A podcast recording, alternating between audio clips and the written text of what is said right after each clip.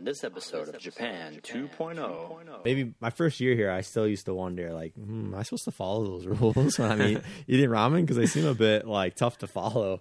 Yeah. And uh, I think I finally decided after asking some lo- local friends here, like, yeah, no, that was just uh, a joke.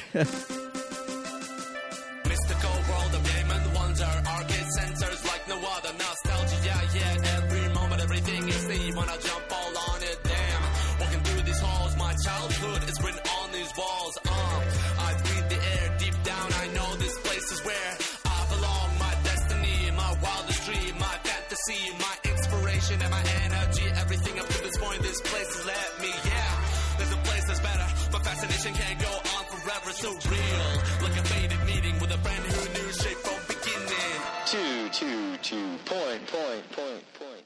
Hello, and welcome to Japan 2.0. I'm one of your hosts, Matt, this is David.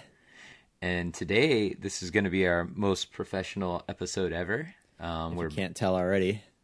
we both have uh, some better mics and uh, are recording at a more, uh, I think it's a typical podcast capacity. Yes, we're we're now normal level after uh, ten years of podcasting here. So, um, it's only take taken 10 years, yeah. yeah, we used to all obviously before COVID, we always recorded in person. So I, I just thought it would take one mic, you know, and we'd be there in person. But uh, we we've kind of found out that uh, with these entry level semi professional mics that you get, you have to talk pretty close into them. So it was a very intimate recording, sharing one microphone. So yeah, we, we finally we got we got the big bucks from all our Patreon supporters. And Yeah, uh, thanks thanks to all the Patreon supporters out there. we'll read off your names now. Go. Crazy Legs, Tom, 42. Albert. Just kidding. We're an- we're anti Patreon. Yeah. Uh, yeah. So actually, this is born out of we recorded this episode about a week or two ago, and it got lost. So uh, because of that, I think maybe we felt ins- felt inspired to get a good mic and not just record on our phone anymore, and where crazy things happen. So sometimes you know there's a silver silver lining.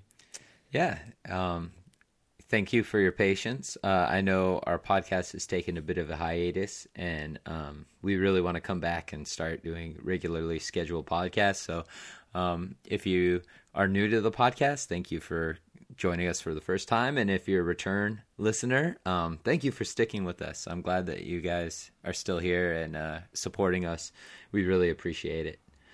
That's right. We have a very large back catalog. If you haven't gone through it already, more than 100 episodes. So uh, go back and check those out. Start at the beginning, maybe, and go all the way through. And if you've listened to them all, then patience is a virtue. That's right. anyway, today we are here for a uh, classic. Again, we always say this, but I think when we sat down, this is this is we always say we're getting towards the end of like our original ideas, but I really feel like this might be the last one that I think in that first kind of month we knew what we'd record about. You know, Yeah, this this goes back to our first. Uh, I remember we made a manifesto and we put our, a couple of ideas on there, and I remember this one's close to the top. This is like number three or something. So right? And I think for us and our, you and I personally, like our bond and love over Japan. Back when we met in Korea, you know, that's kind of one of the things that brought us close together. Was uh, you know, it was kind of rare to meet people who like Japan for the same reasons we did. This movie was definitely one of the things that um, you know kind of made that bond even stronger because one of the cool things about you is you know I typically I'm the guy who knew everything about Japan, but uh, this movie I had seen before, but to be honest, didn't deeply watch it. Um, so it was really you giving a glowing review and loving it and uh, making me feel like, oh man, I gotta step up my game and go back and rewatch that and know know what he's talking about. And at that time, we were really into ramen in Korea because it wasn't it wasn't everywhere. It wasn't crazy hard to find either, but you had to definitely seek it out. Japanese style ramen, that is. And, Yeah. Um, so that was kind of one of our things we would do together: is get together, find a new ramen shop.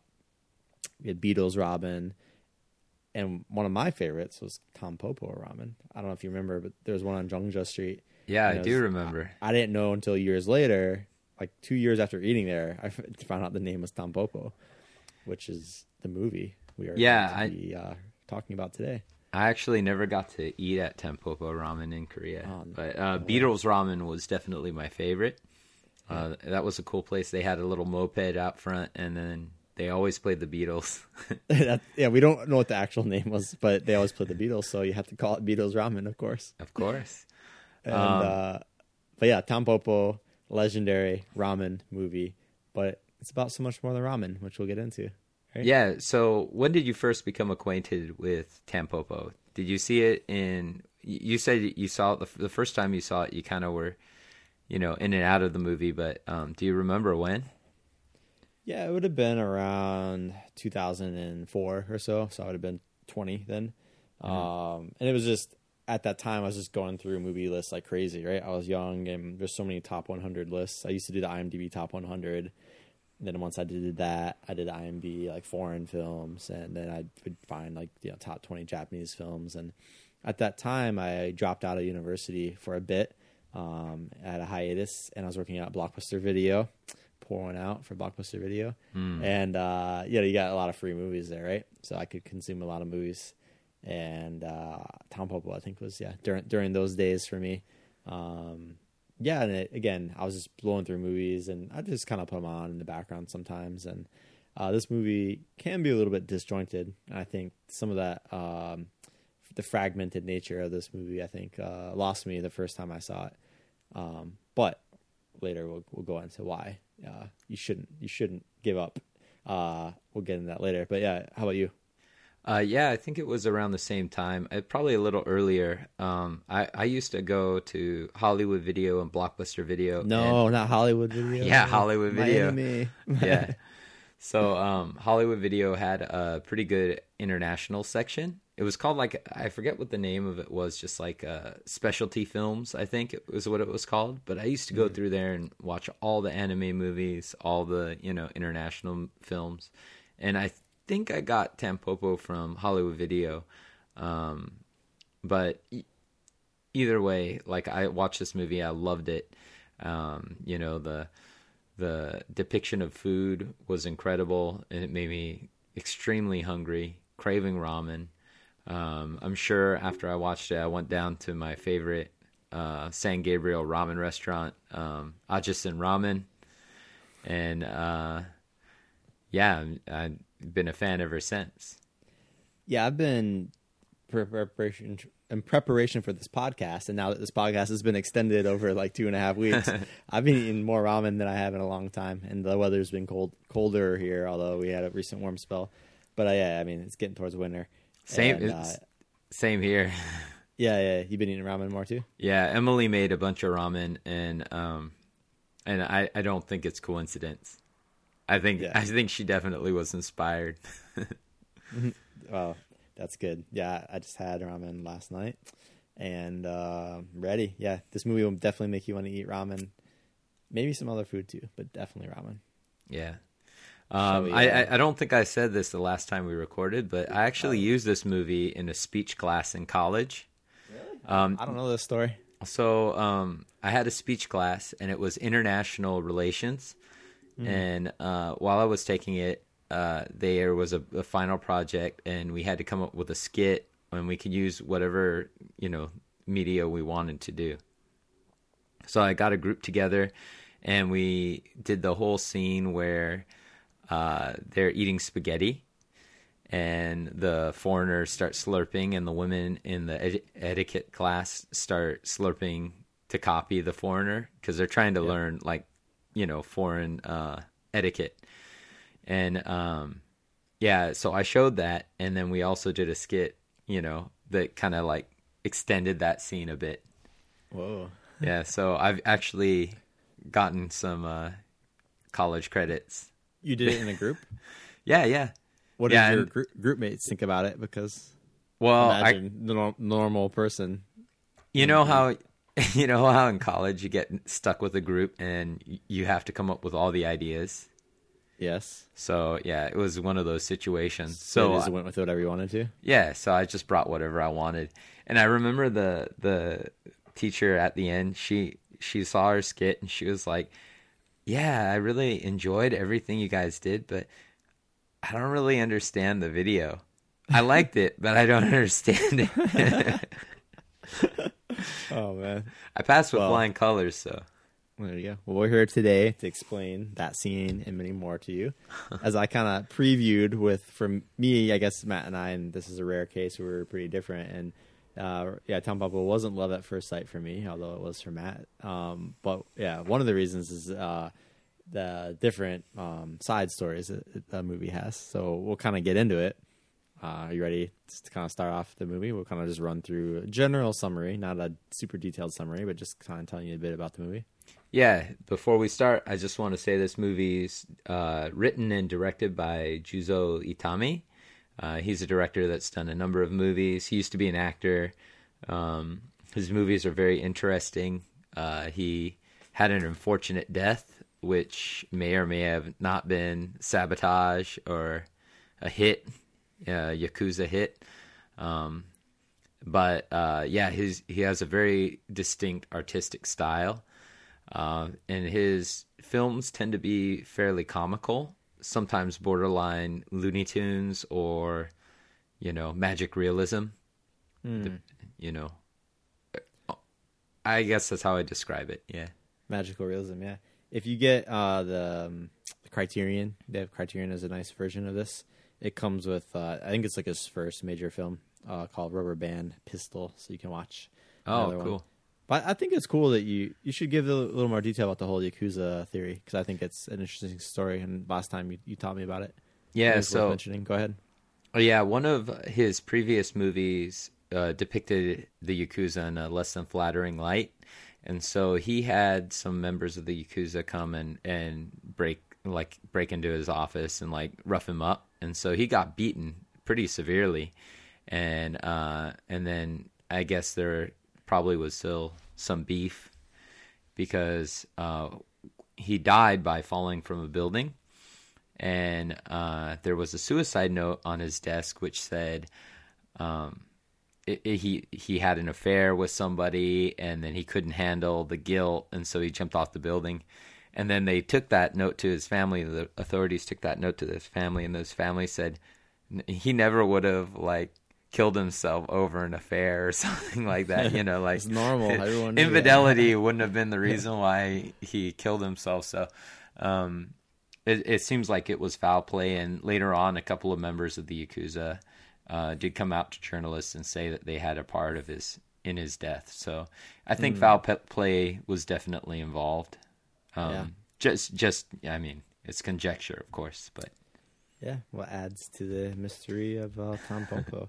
Uh, I also too. Uh, I in the the Criterion version of the movie, it comes with a nice little poster, and on the backside there's a long essay w- written by Willy Blackmore, who's like a freelance journalist. Apparently, I've never heard of him, but I like the way he writes about Tampopo. Uh, so to kind of start us off before we like jump into the synopsis of this bit, I'll uh, read uh, a little paragraph from him. He says when Tampopo was first released in the United States in 1987, long before the pursuit of the perfect noodle like Goros became the domain of the white hipster foodies, Roger Ebert wrote that even if citizens of the land of sweet corn festivals, bake-offs, and a contest for the world's best chili could likely identify with the film's central quest, the kind of ramen it featured would seem foreign to them. But over the decades, U.S. diners have caught up with Goro and Gun, played by young Ken Watanabe, and their appetite for ramen. Known here in 1987 only as a cheap dorm room meal, if it was known at all, ramen is now a readily available, reasonably affordable restaurant meal that is sometimes capable of transcendence.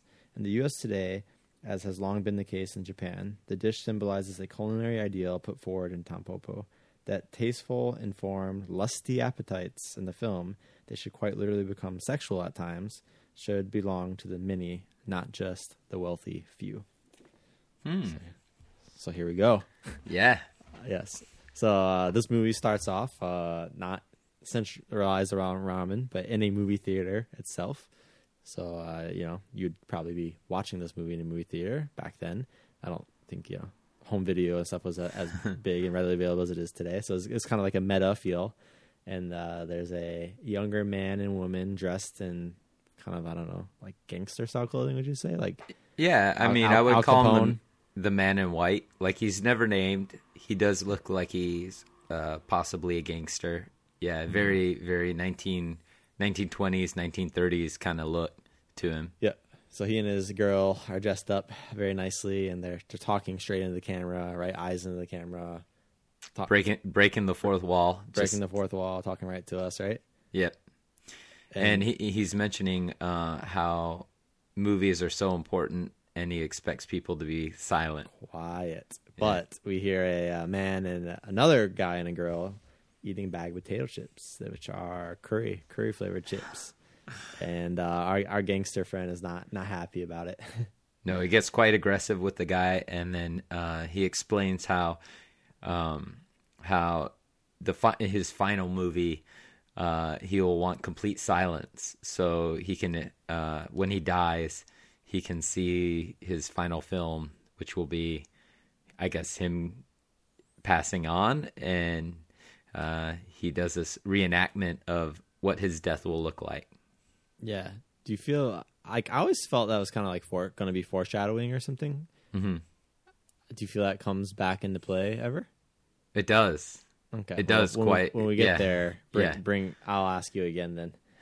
yeah. Um because we didn't talk about that last time, but I'm interested. Anyway, then the movie cuts, and this is where you kind of see the setup of the movie, and you you wonder if you're ever going to see that guy again, or you know, what what what was the deal with that movie scene? Because now we're in new setting, new people, right? Yeah, well, the movie starts, and then we're watching uh, an old man and a young man eating ramen together, and the young man is learning from the the master how to best eat ramen. Yeah, this is those rules when I'm eat, eating ramen because they seem a bit like tough to follow. Yeah. and uh, I think I finally decided after asking some lo- local friends here, like, yeah, no, that was just uh, a joke. It's not actual etiquette. No, but I think Did that you ever con- contemplate it as well? Like, Oh, that definitely. You're supposed I- to do that. I'm sure I went to a ramen shop and mimicked some of these things from the like taking the pork and looking at it lovingly and dipping it and you know putting it down and just looking at it. I'm sure it was in jest, you know, but um I'm definitely have done done that before.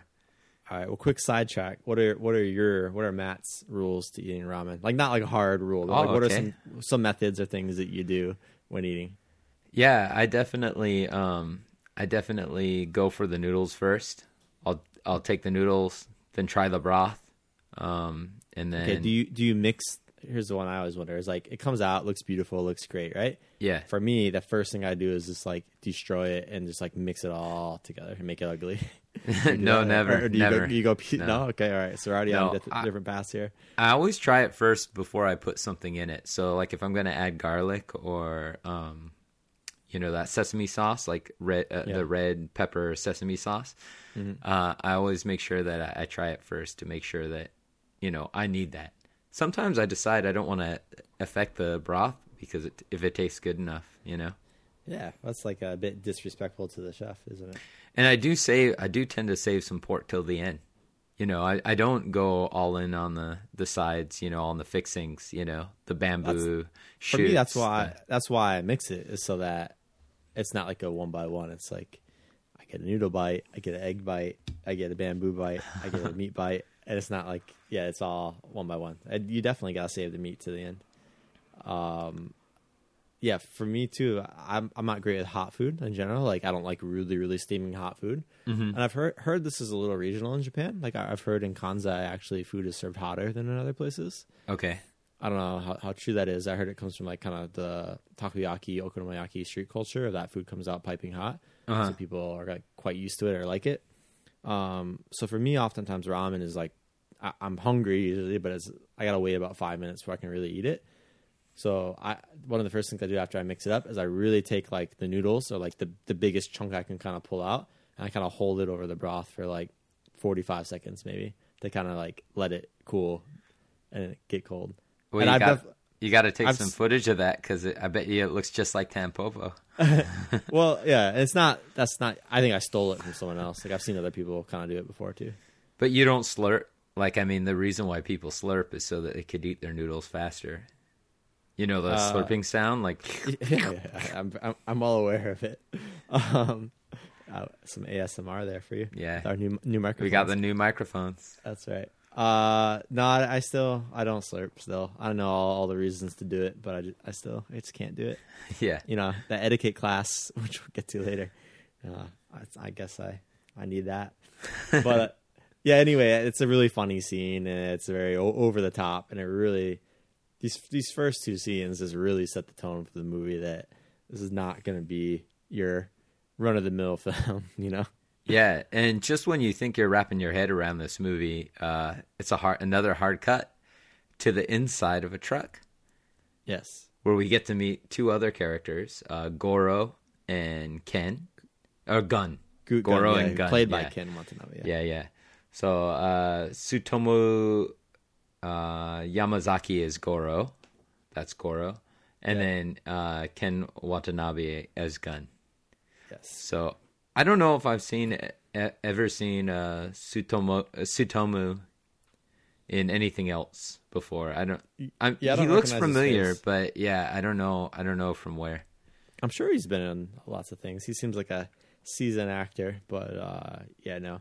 And this too for me also is awesome. Like, so, all right, when you watch this movie, all right, this movie's about ra- gonna be about ramen, and then semi truck driver too. Yeah, To me, semi truck drivers are great. I like. I, I kind of wish that was featured a little bit more in the movie, to be honest. yeah, yeah. I would. uh, I would have liked that a little more too. But this is yeah, I guess the the semi truck is like the uh the horse. You know, this movie's got a very western vibe to it. You can kind of tell a little bit by how the characters are dressed.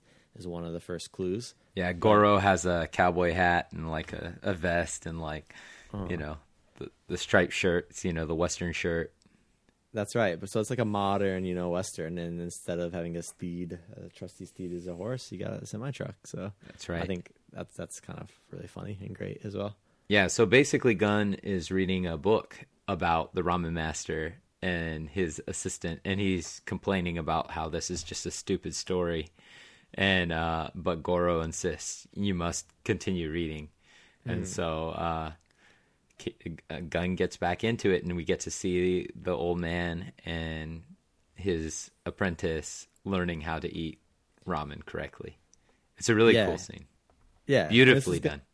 This will be like a big theme of the overall movie. Is uh, Goro definitely plays this uh, master, you know, and there's people around him are his apprentices, and Goon is one in terms of what appreciating ramen. Or did you say? Yeah, And then uh, later, the character we're about to meet, Tampopo, uh, he, he'll teach to make ramen, and yeah, he definitely plays the kind of sensei role in the in the movie. Although sometimes it doesn't seem like he totally knows what he's doing. I don't know that he knows how to cook ramen, but Yeah. he knows how to motivate Tampopo. So I mean, that ca- it's got to count for something, right? And he knows where to go to get the advice that she needs. So we'll get back to this later. But yeah, I just want to touch it. This is like a reoccurring theme where you kind of see it happen a lot throughout the movie. I think it's one of the important points of the movie. Um, yeah, yeah. So, then, all all this talk has made them hungry for ramen, so they stop at this little place called Lai Lai Ramen. And Lai Lai Ramen, they go inside and immediately they have a bad bad vibe. Hmm. Um, a character named uh, Pushkin, or I believe it's Piskin. Piskin. Yeah, that's right. Yeah. Piskin is in there, and he has his neighborhood toughs with him, and it's obvious that they're um, mistreating Tampopo and uh, are definitely not the kind of clientele you'd want to walk into a ramen shop and see. No, not at all. Yeah, there's a bad, bad vibe in there, and a uh, fight breaks out, right? Mm-hmm. And it's a bit of an un- unfair fight in terms of numbers. Yeah, P- Goro Piskin. Goro decides to take on everyone, and uh, Piskin and his crew go outside and and battle. That's right. Although we don't see it, it's off no, off screen. We we can tell it doesn't fare so well for Goro because the next thing we know, he wakes up in the uh, the head of the ramen shop's house. We assume, or or like in a bed, and she's taking care of him. Yeah, she's making him breakfast, and as he's recovering, and uh, she asks him about how he liked the ramen that she had made for him the night before, and he just Gives a polite, a polite uh, non-answer, kind of right. yeah, yeah. I think he says it it's lacking soul. I think is what he says, but um, she as he's about to leave, she runs after him and she says, "You please, please, you you must teach me how to make a good bowl of ramen. You know, my husband has died, my son is getting picked on. You know, I need to be, I need to make this business work." And uh, Goro has sympathy, and he decides to become her sensei. Yes, and this is kind of the real setup for the overall movie. We have the main the main pieces are in place, and we see that she's gonna have a quest, you know, to for the main story arc. I would say, uh, quest to perfect her ramen, right? Mm-hmm. So um, we get to see some of their training. They go to eat at a couple of different ramen shops and see some some of the ramen masters at work. And then there's a bit of a training montage where Tampopo is um, taking pots of water and like moving them from the counter and back to the burner again. And Yeah, then uh, yeah, it's very it's very Rocky esque. Definitely so- inspired Rock- by for some sure. Rocky Balboa. Yeah, I mean, this is another one of the. Whenever the movie gets too serious, they throw in these like comedy kind of scenes, you know, to to lighten the mood, and this is definitely one of them. I think it's a bit over the top for a ramen chef to, to, to physically train, but uh, yeah, that's that's that's what they do. I guess it's getting that discipline down, you know. Do you want to Uh, run through the main story arc, or do you want to kind of go, or we go beginning to end and talk about some of the side stories in order? Well, yeah. How about this time? Um, I would just mention that after this montage, it does. This movie tends to do this thing where it w- starts to follow other characters in the scene. So there's a really long shot of Goro running, uh, riding a bike, and Tampopo running behind him, and this group of businessmen come walking by, and then basically this movie has a series of vignettes that are intertwined with the movie itself and you never know when they're going to show up i mean they come at the most random times and just as you're getting invested in the main story it goes off on one of these side stories and these are Yeah. like li- mini movies into themselves That's right. Some of them are more connected than others. Some are some are not. But again, for me, the first time I watched the movie, I wasn't crazy about that aspect of the movie. Like, uh, I guess it made me distracted from the main story. I liked it, but I thought there's maybe too many the first time that I saw the movie. A little too many. Some are better than others too. I But, think this uh, is yeah i think this is a com i mean it's a common thing some people that don't like this film feel that like those those um, vignettes are disjointed and sometimes they feel like well it's not related to the main story although i think they're missing a bit of the point Yeah, there's there's definitely uh, undertones that are are connected, but maybe we'll run through the main story arc and then kind of just shout out some of our favorite of the yeah that sounds good. It might be a, a quicker way to go through it. Yeah. So anyway, uh, they're they I've been going to other ramen shops, right, and like kind of trying to pick up what the recipe could be, but really no no luck to improve it, right? yeah So they they've been seeing some of the masters and when they ask for advice or something they a lot of times the ramen shop guys get kind of aggressive and they're like get out of my shop you know you're trying to steal my my uh, i knew i recognized you you're from that lai lai ramen you know that's a good point. Is like in Western culture, every family. What what meals would you say are like secret meal? For me, where I grew up, it's like pasta sauce. Uh, I grew up in a very like Italian American area, and uh, yeah, everyone everyone's mom or grandma has like their own secret pa- pasta sauce, and like people are a little shy to like share it. You know.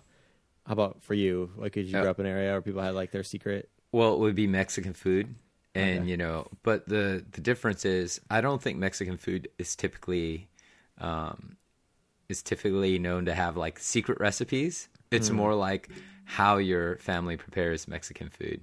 You know, because every family takes what they have and they make Mexican food from it. So, uh, you know, my grandmother's Mexican food doesn't taste like anyone else's Mexican food, right? So, um, yeah, I would say that that would be a similarity.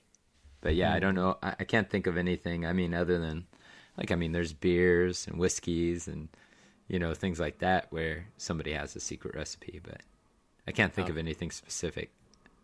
Yeah. Okay. So anyway, I think that's a good thing though that brings up is ramen. I think is one of the Japanese foods that that is that way. That the ramen shops they're all doing the same thing. There's not a lot of variance in ramen overall. Um, you know, besides there's like three or four main kinds. But once you have those main kinds, I mean, it's up to you then to do something kind of original or different with it. Yeah. Uh, so it is a bit of a secret. Um, from Well, the the pr- preparation of the broth, I think, is the biggest sec- secret. Yeah. and Yes, then the for sure. noodles probably would be second. Yes.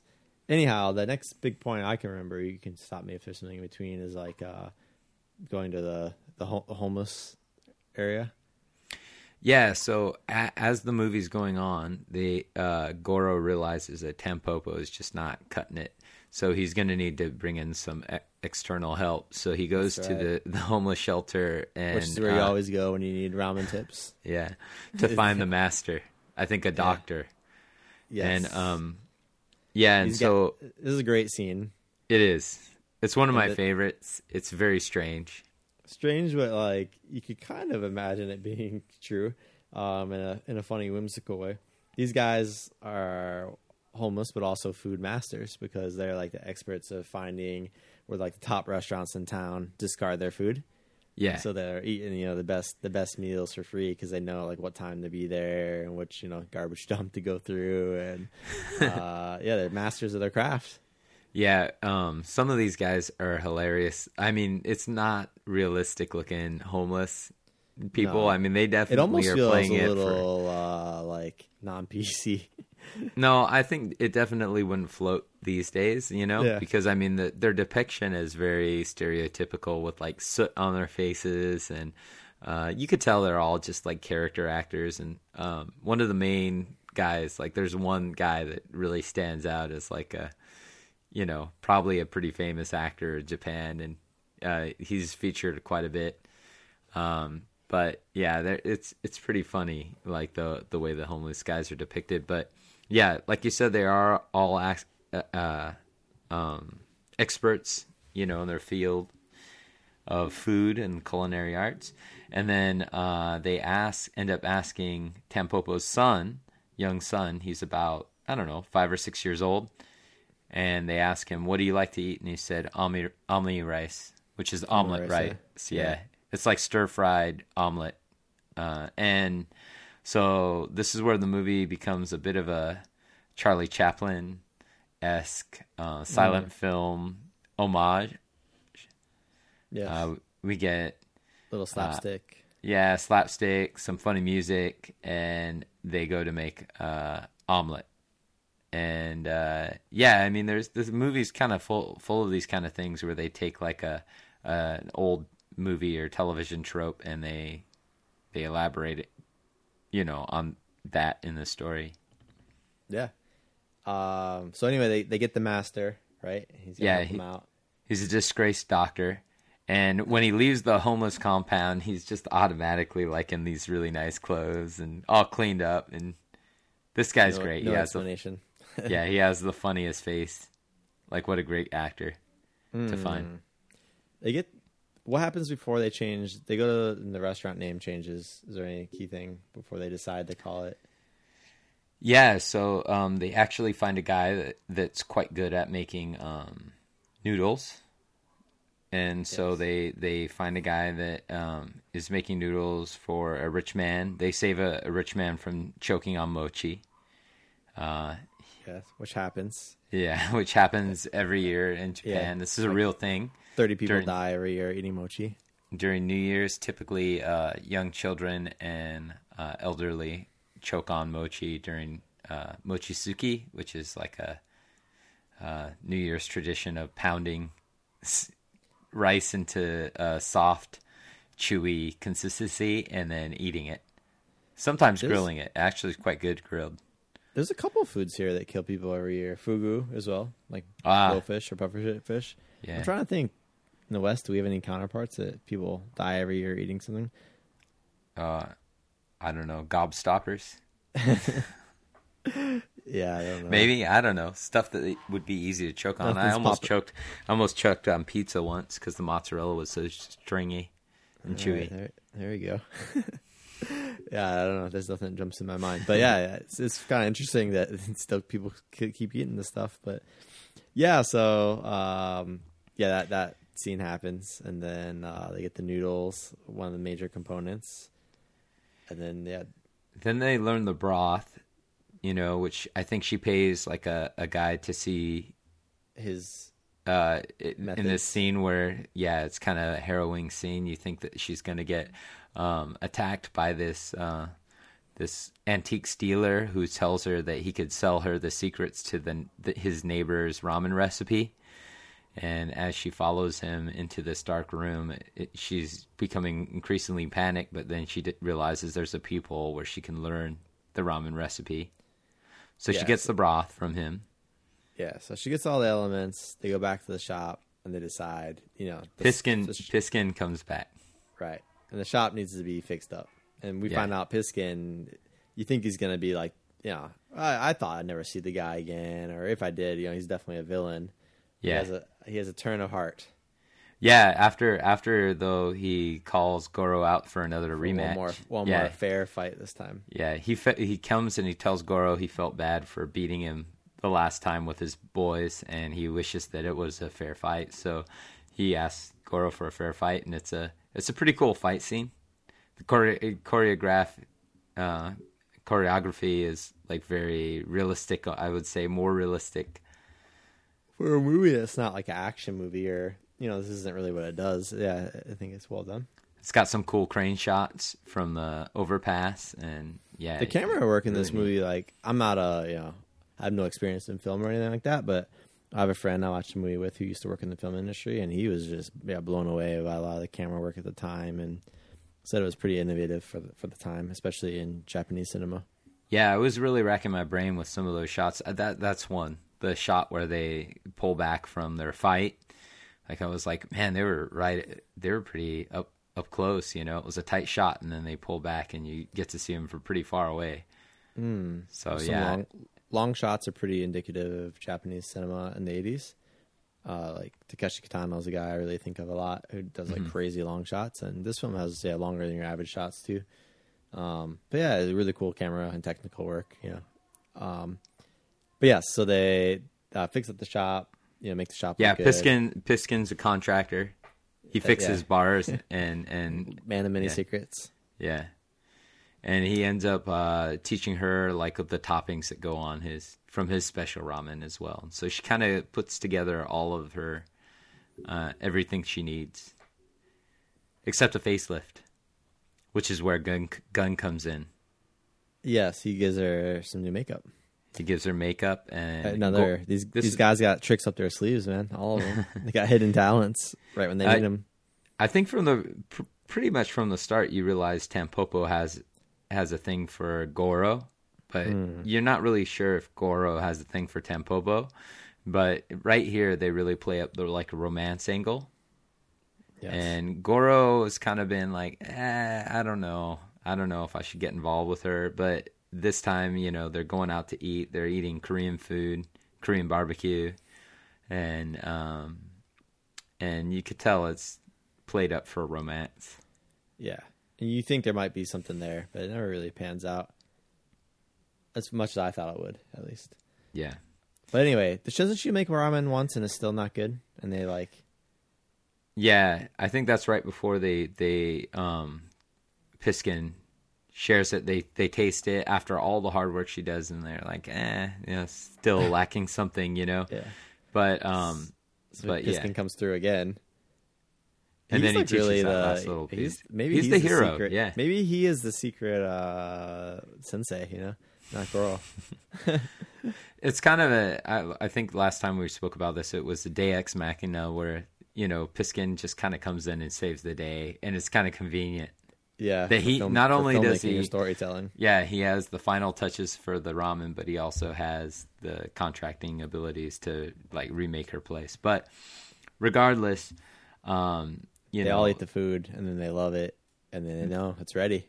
yeah, and there's some wonderful shots of Tampopo smiling, and you could just see well, she's a terrific actress. Um, her name She is, is. Uh, Nobuko Miyamoto, and um, yeah, she's she's got like this, this presence that really shines through. You know, they She's put really a lot good of at conveying emotion on her face. You know, when she looks sad, you just feel bad for her. When she's happy, you feel Yeah. happy happy with her. Yeah, and she's you know, it's an interesting movie because there's not a lot of like young leads. You know, everybody's kind of like middle aged or older in this movie. There's a lot of old actors, and um, yeah, and I think that, but she brings you know like that, I don't know, like an aged beauty to with her. You know, they they do a really good job of establishing her as a, an interesting and charismatic character, even though. Um, you know, she's struggling most of the movie. That's right. You feel yeah. for her. I mean, that, that's pretty much the end of the main uh, storyline. You know, they the shop has a su- successful opening. Customers come in. It's busy. You know, there's a line. Right. And then basically Goro goes off into the sunset. He gets into his truck and he drives off on the interpass and uh, he's going away. And he gives her one last look before he leaves, you know. And Piskin Right. comes comes running up to the truck saying, "Don't leave, don't leave," you know. But uh, we we It's got to be a western. Know, it's got to yeah. be that western trope. Yeah, we've come to learn that Piskin's pretty sweet on Tampopo, and I think it's safe to say we Assume assume that they that they might they might be a, an item. It's hard to say. yes. So anyway, this movie does not go that smoothly, where it's just this story told throughout. Uh, it That's the main be story. it wouldn't be Tampopo if if uh, that's all it was. So all while that's happening, you get I don't know, it's different timing, but maybe every 15 minutes or so on average, you get this little side vignette. And you know, when they first happen, you don't. It's not until like the second or third one, and you're like, oh, this is like gonna be a thing. like it's Yeah. it's gonna keep happening. Uh, I thought the first one was just I missed something or like I didn't catch that character. What's the what's the very first vignette? Do you remember? The first one is the businessman at the French Right. French restaurant, unless you count the man in white at the very beginning of the Oh, movie. right, right. Yeah, right. So the man in white we talked about, yeah. The, so the French etiquette one, uh, you should, talk about it a little bit since you talked about it in your film class, right? We see a lady teaching other Japanese ladies how to eat uh, food quiet, very quietly and properly. Yeah, Right? she's very particular. She tells them to be completely silent because foreigners don't accept like slurping sounds uh, when they're eating pasta. Hmm. But then, as they they turn over and look at a um, a overweight businessman that's eating at the restaurant uh, Yeah, from a f- overseas, a white foreign guy. descent. Yeah, we don't know from where. Yeah. But uh, he's just slurping up the, the pasta, and so Proving uh, everything at- she's saying to be wrong. right, right. And then all of a sudden, all the girls just start slurping, and it's this mass of like that slurping sound effect, and it's glorious. So why did you choose this uh, scene from Tampopo? You know, you could have done a lot in your speech class. Any of the, any of them? Why why this one? Do you remember? Uh, yeah, what we were supposed to be teaching was misconceptions, like Okay, of alright. other cultures, and so I thought it fit pretty well. But I think maybe the subtitles and stuff threw off a lot of people in the class. You know, I, I was a very heady college student, so maybe Sure. uh, maybe I should have gone a little more simple. But Yeah, man, I should have went with American Pie. I should have. Uh, anyhow, um, I guess we should just maybe name. So yeah, that scene happens, and it just jumps right back into the main narrative we were talking with you about before. No real explanation. At this point, the only connections really like ramen has noodles in it. You know, spaghetti has noodles, right? Yeah, well, I mean, all of these vignettes do are centered around food. So like Yeah. every single one still has to do with food. And I remember um, for me, I was just trying to think like, what what was that? Like, I guess noodles. Like, is that where the noodles are made? Like, I was really trying to like force a square peg into a round hole. I think uh, the first time I saw it. yeah, how do you feel now though? Do you feel like you've Now I like them because I'm a big repeated viewing person in general. Like, uh, I have such a bad bad memory that I have to rewatch things a lot. You know. Um, so any movie I like, I, I've seen somewhere between five and you know how many times. But yeah, I rewatch movies a lot. So with repeated viewings, the vignettes. Are I will I will say this movie is probably one of the hardest ones to like remember the synopsis from beginning to end because of these vignettes. It's Yeah, really pop in all the time. it really breaks up the the main plot and makes it really difficult to keep keep these things straight. That's right. Um, it feels, although though, like I think the movie's probably aged well in a way. Although some of the topics now are not PC, which we'll get into more of probably. But um, I think this fragmented storytelling, like this day and age, you know, people have very short attention spans and stuff with the technology. I feel like it would do well to like always keep throwing things at you, you know. Um, but I, I'm sure a lot of people have been uh, influenced by this. I'm sure there are some movies that that do have some references to Tampopo in them. I I can't think of any off the Yeah, top let of us my know. head. But let yeah. us know, listeners. I'm sure a lot of people who are going to listen to this know know the movie already. It's pretty. Uh, what's the right word? Infamous or fame Yeah. or famous, depending on Famous, if you like it or not or not. Um, but yeah, maybe I'll go. My my favorite vignette might be your favorite one too. It's the most famous one I would say is the the bread lady, old lady in the market with the bread. Yeah, Is that's that- is that your definitely favorite my one? favorite. Yeah, I always think about this. So we should go through that one. Uh, another point in the movie. Um, do you remember which point this one comes in at? I believe this comes in around the time that it's right before Tampopo meets her, the last master, I think. Okay, Or so- Piskin comes in and saves her. So it's one of the last Towards the end. vignettes. Yeah. Yeah, we see a lady in a grocery store. Yeah. Oh, not- she's sneaking into a grocery store in a very suspicious way.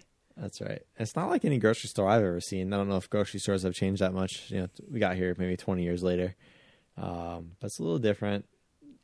It's, very definitely like a, a gourmet. Yeah. Like a hot, yeah, expensive one. They have a lot of Western products. Yeah. Yeah, And they have a, a one of those beautiful uh, produce sections that supermarkets nice have peaches. in Japan. Those Yeah. nice peaches, And so but not for long. Those No. don't stay nice for long. The old woman has a habit or is OCD or something, and she s- decides to press all the peaches and squeeze them until the juice comes out. Yeah, that's right. And then try to like reconfigure them, and so no one knows. Yeah, but the the man uh, manning the counter, uh, he notices right away, and he goes to catch her, and she dashes off in a very cartoonish I, I cartoonish think style. the effect is different. Like for me growing up, peaches are like I don't know, fifty cents each. You know, Mm-hmm. I think when I saw that, I thought, okay, yeah, whatever. That's weird. But I think watching it now, living in Japan, I definitely have more of like, oh, oh man, that's so like so much money. Like It's like a seven dollar peach. right, and then the way they are, you can just tell they're they're kind of wrapped in styrofoam. Typically, those are like even more expensive. You, you know, Yeah. these are like the gourmet peaches if if you live here. You know, and Yeah. it definitely seems much more taboo. I think if you have lived in Japan, uh, seeing what she does, yeah. But- oh, definitely. It's changed my perspective on it. we learn it's not just peaches. She has an affinity for, but we learn that the theme is uh, she likes soft things. Yes, bread, cheese, whatever she could get her hands on, she's squeezing and she's poking holes and things, and yeah, Yeah. she's definitely uh, running amok in this market. And, uh, again, living here, it'll, it'll change the way you go grocery shopping. Like any old lady, typically there's a lot of older ladies at grocery stores here, and I'm sure you've been the same. Like it crosses your mind a couple times a year. You know, like any any Tampopo ladies in here. Like, or I, it's have to have happened. Like I wonder if the filmmaker like based this on something he's seen, or people were then inspired to do it. I guarantee you, someone's done it. I mean, when I was a kid, uh, I had a friend who used to go into the supermarket and you know the how the paper towels come two together, Yeah. and he used to do this kung fu chop and just slice all the cent- the center of the packaging. and it would cut right down the middle. And it is, I've done it before. You know, I, I brought paper towels home and, and done it. And it cuts so clean. It is very satisfying. I'm gonna try it next time. yeah, you got to do it. I don't think it's gonna cut. Uh, maybe I'll put it up as an Instagram story. yeah, Me I just will. cutting it with no explanation, and you I'll, do the same. I'll try to do it. Yeah. Next time I get paper towels, I'll do it. It'll be a in, inside only if you see listen to this episode. Yeah, but anyway, that that scene is just great and hilarious and like classic. It's probably something people have wanted to do, you know, it everyone's thought of but just can't do it. But Mm-hmm. yeah, this old lady had the goal to do it. Um, any other quick quick mentions for the vignettes? Um, I mean, I'm partial to the one where the guy has goes into the dentist, and then the child comes out and he has the sign around his neck saying, "Mom said don't give me swe- sweets," and a carrot or like a, like a carrot necklace. And uh, and the guy the guy that just came from the dentist is eating an ice cream and he gives ends up giving it to the kid and the kid looks like he's he's struck gold, you know. Yeah, I think Oh. that's another thing about this movie too. Is like it, it hits on these things that are like things you think about, but I don't know. I never really thought about talking about with other people. You know, it's like they're so nuanced. But like the thing about everyone's got their own view of the dentist. My dad always would take me to get donuts after the dentist. it always just seems so counterproductive or like counterintuitive. Like that would be the time your teeth are you just keep them feeling good and clean the longest, you know. But Yeah. so many so many people have this tradition of just eating junk food straight after. It's well, a you're funny thing supposed to eat soft food, and you know, like what's the first soft soft food you think of? Jello, jelly, soup. like, I mean, I guess what else? What else is there? Ice cream. ice cream. Yeah, so, it's called soft serve for a reason. You can eat tofu, Matt. You can eat banana. You can eat healthy Uh, stuff. who wants to eat It- that stuff? Any, anyhow, but I think that kind of hits on uh, that. Uh, so yes, any other vignettes before we kind of get into themes or kind of big ideas?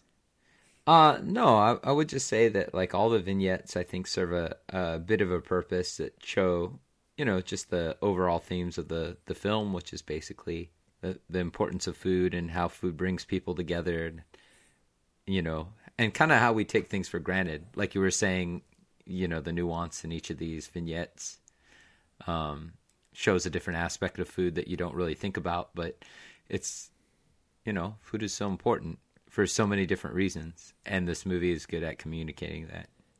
Yes. Well, I think there's two big themes that have taken me repeated viewings to kind of find, and one of them is on on food. So I'll talk about that one now as a transition. Like for me, this movie, as I talked about in the beginning, the very first kind of scene or one of the first scenes where uh not the master but another ramen master is like telling you how you have to eat ramen and now i know again that that, that is i think a joke or it's actually against what this movie says. I think one of the main themes or messages of the movie is it kind of like glorifies or embraces people who have their own way of doing things or have weird idiosyncrasies. Um, from again I, I think that's one of the things that ties the vignettes together is these people are all enjoying food in some weird way or non-traditional way and i think the movie is um, i think the overall theme i can see not any one of those really pushes this idea but i think if you kind of connect them together like all these people are appreciating food whether it's through lustful ways of enjoying food which again would be seen as non-traditional or squeezing food or you know uh, breaking taboos like after the dentist. Uh, I think the idea is like, yeah, there's no right way to do things, and uh, people who have unconventional approaches are actually, you know, the, the interesting ones in this world, or that's what makes the world an interesting place, kind of thing. Yeah, that was a that's a really interesting read, and actually, now that you say that, I do think this movie subverts your expectations, especially in those vi- vignettes. The characters that you think are going to know what they're doing are typically the ones that don't. So, um, yeah, it's that's really funny. That yeah, I've never noticed that or had it put so explicitly, but yeah, I I agree with that completely. The the second big one for me is like uh, the path. I don't know how to like put it. The, I don't have like the best like thematic statement. Um, but I would say it's like amateur becoming a pro, or like the quest of fulfilling your dreams. And this is one I feel is yeah probably more overall or seen throughout the whole movie, and it's I think really um, indicative of Japanese culture and kind of what I felt here. Maybe it's a time and period of my life. I've come here in my late twenties um, into thirties, but so most people around that same age are, are kind of like trying to find their their mark in this world. Um, at least in our generation, people got a bit of a later start, it seems. And yeah, I think it, the way Japan approaches that compared to where I grew up, at least, or the circles that I ran in, is, is kind of different. I feel there's a bit of a almost like an obsession with it here, and um, it's really seen as like not struggling. I think sometimes in the West we can kind of look at someone who's an amateur or not very good, and we can like look at the flaws or be kind of negative on that. But Japan seems to be really mm, understanding and supportive when people see that person trying to get better and better themselves and work really really hard. Obviously, it goes with the kind of stereotype of like a hardworking culture. Um, but I've seen it to levels where if like you don't have that dream or you're not pursuing, let's say you have a dream but you're not really doing anything to to, to have it happen. Um, yeah, I've had conversations with friends where they're like very concerned by that, like almost what I would consider like a brother or like a father, um, talking to you rather than just like a you know kind of a, a friend. Maybe like your number one best friend. You know, I, I could see having like a real hard talk, like why aren't you you got to push yourself harder, man. Your your dreams are going to come true. What are you doing with your life? Um, but I've kind of seen that among friends that maybe aren't like the best best friends here. Um, and I know it's not always like the best measure, but the TV show Ch- Terrace House, um, that show is kind of a theme on there of particularly within men i see it more than women but uh yeah really trying to like inspire people to do their dreams and really help them out like going the extra mile like showing up with them and like working together and just really like strong support i think uh we see that here with um goro being a stranger to tampopo and taking that role you know Yeah. and even even Pliskin too. Piskin too. I don't know how well he knew Tampopo before, but you know, he seems to kind of come out of nowhere to a certain degree, and uh, come in and like just really support that dream. Right, right. Yeah, I I think definitely think that's a you know an important theme. Um, yeah, I mean, I I agree with both of those. I think that you know this movie is kind of saying a little bit thematically. It's saying something about the circle of like food and digestion and you know those kind of things. Uh, I don't think it's a coincidence that Goro drives a truck that's quite possibly a septic truck. I believe I believe it's um uh, you know like a a waste management you know kind of truck that he's driving.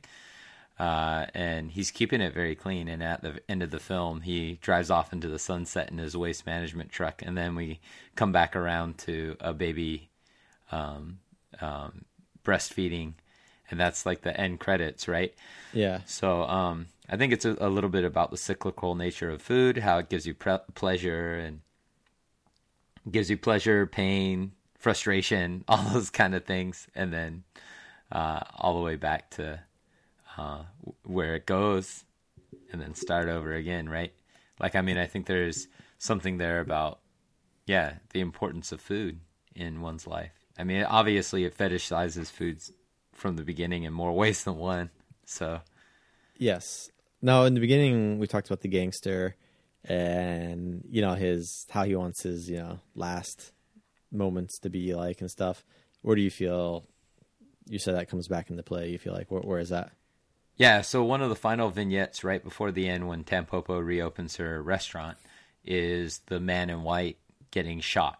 And he gets shot and he's in the rain and we don't see who the assailant is. We see although we do see him fall on the ground and uh his and it's just like how he imagined his death at the beginning of the film. Yeah. it's not so silent because his uh, girlfriend does run up to him and go, "Darling, darling, please don't die." And then he says, then he asks her to be quiet, and he's he's like, "It's time for my final film," you know. And uh, yeah, so that's that's the end of of the man in white, who's also notorious. He's a notorious character throughout the movie in the vignettes as well, That's right. He, which is I think that where we should get into next. You know. you want to talk about the uh, the taboo? The Yeah, things the that three make people not like Yeah. the movie. Yeah. Three. So, so I think there are three things that really turn people off to this movie, um, and I think the first one is the one animal is harmed in the making of this film. There's a, tur- turtle. a scene where they're making turtle soup, and uh, you know if you're familiar with the process of doing that, they take a live turtle and they cut into its its neck, and then they they bleed it to get the um the broth, you know, the the blood, so that uh, they could make a broth from that. And uh, yeah, you see that on on screen. So I know there's some people out there that would definitely not not want to see that. That's right. Yes. Uh, yeah. That's- You'll become very quickly familiar with how they make t- t- turtle soup if you didn't know, because I show a lot, a lot of it. Yeah, Uh, yeah, that's definitely one. Then there's some pretty uh, experimental sexual scenes. risque. With food. yeah, Risque with food. There's a very Uh, risque uh, sex scene where they're using different foods at, at a, in a hotel. It's the man in white and his girlfriend, Yeah. and uh, there's they're using various items from the on the menu to uh, use in a their I guess their sexual escapades. Um, it's I've been around the block, seen a lot Pretty of things, interesting. but it's definitely one of the weirdest things I've seen in my life. the shrimp the shrimp is the definitely the most odd uh Yeah. there's a, a a part where a bowl Egg. full of uh i believe it's soy sauce and butter is placed on the woman's stomach with a live shrimp inside of it and it's uh it's very very interesting, very unique. So if you're squeamish about like you know sexual material, you know if you have young children and stuff, uh, this might be a, a place where you know. It'll also give you film. other uses for egg yolk that you might not have considered before. So, yeah, the egg yolk is infamous as well. so Yeah. like, look forward to that. And then the last one is uh, Yeah, the last un- one. underage ro- romance, perhaps. Yeah, this part is. I think it, this is the hardest one to swallow. I think, um, you know, there's a lot of people that argue, you know, well, this movie was of its time, so maybe they get a pass. But I think even in the '80s, this would be a little bit taboo. Um, But um, there's a scene where there's these young women are diving, young girls probably most likely, are diving for clams, and uh, one comes up with a clam, and the man in white asks to buy one, and uh, he cuts. uh, She cuts open the clam for him, and as he's trying to eat it, he cuts his lip, and a bit of his blood goes on the clam itself, and or the the oyster inside. I don't know. I don't know the difference between Yeah, I and don't- oyster, to be honest. I think that And- it's a pearl diver oyster girl is what she's listed as in the credits. That's her official Oh, okay. title. Yeah. Pearl diver oyster girl. Yeah, and um, yeah, and then at the at, at that scene, she looks at him like in a very like affectionate way, and it's it's a very uncomfortable scene to watch. And I actually, out of all the scenes in the, this film, I wish this one wasn't wasn't there because it does make me cringe like mm. really bad. Like this is, you know, if the rest of the movie wasn't really great, you know, then this scene would probably turn me off to the film and the director. It was a But, good thing. um, it's literally like at the very end. So. Yeah, it's very short, um, but she does end up like licking the man in white's face, and so you know, Blood. I mean, it's very, it's very hard to watch. I think in a in a modern, um, from a modern perspective, and yeah, and I think that that would probably turn off, people off to this movie. You know, if anything, it's the one that should turn you off, I guess. but uh, but, But besides that, it's a great movie. yeah, like I said, you know, if the rest of the movie wasn't super great, then um, yeah, I wouldn't. I definitely wouldn't give that scene a pass. But um, but yeah, I never hear anybody else talk about it, so we're being very honest Yeah, here yeah, in Japan. Giving you the, the full the full spectrum full of Tom story. Popo. Yeah, yeah, that that's it. Great movie, classic. Uh, and it, you know, a lot of times, most people I know who really like Japan or watch a lot of Japanese movies, you know, they're gonna know Tampopo. So, hopefully, if you know the movie already, this gave you like an interesting insight, where you hopefully brought some new takes.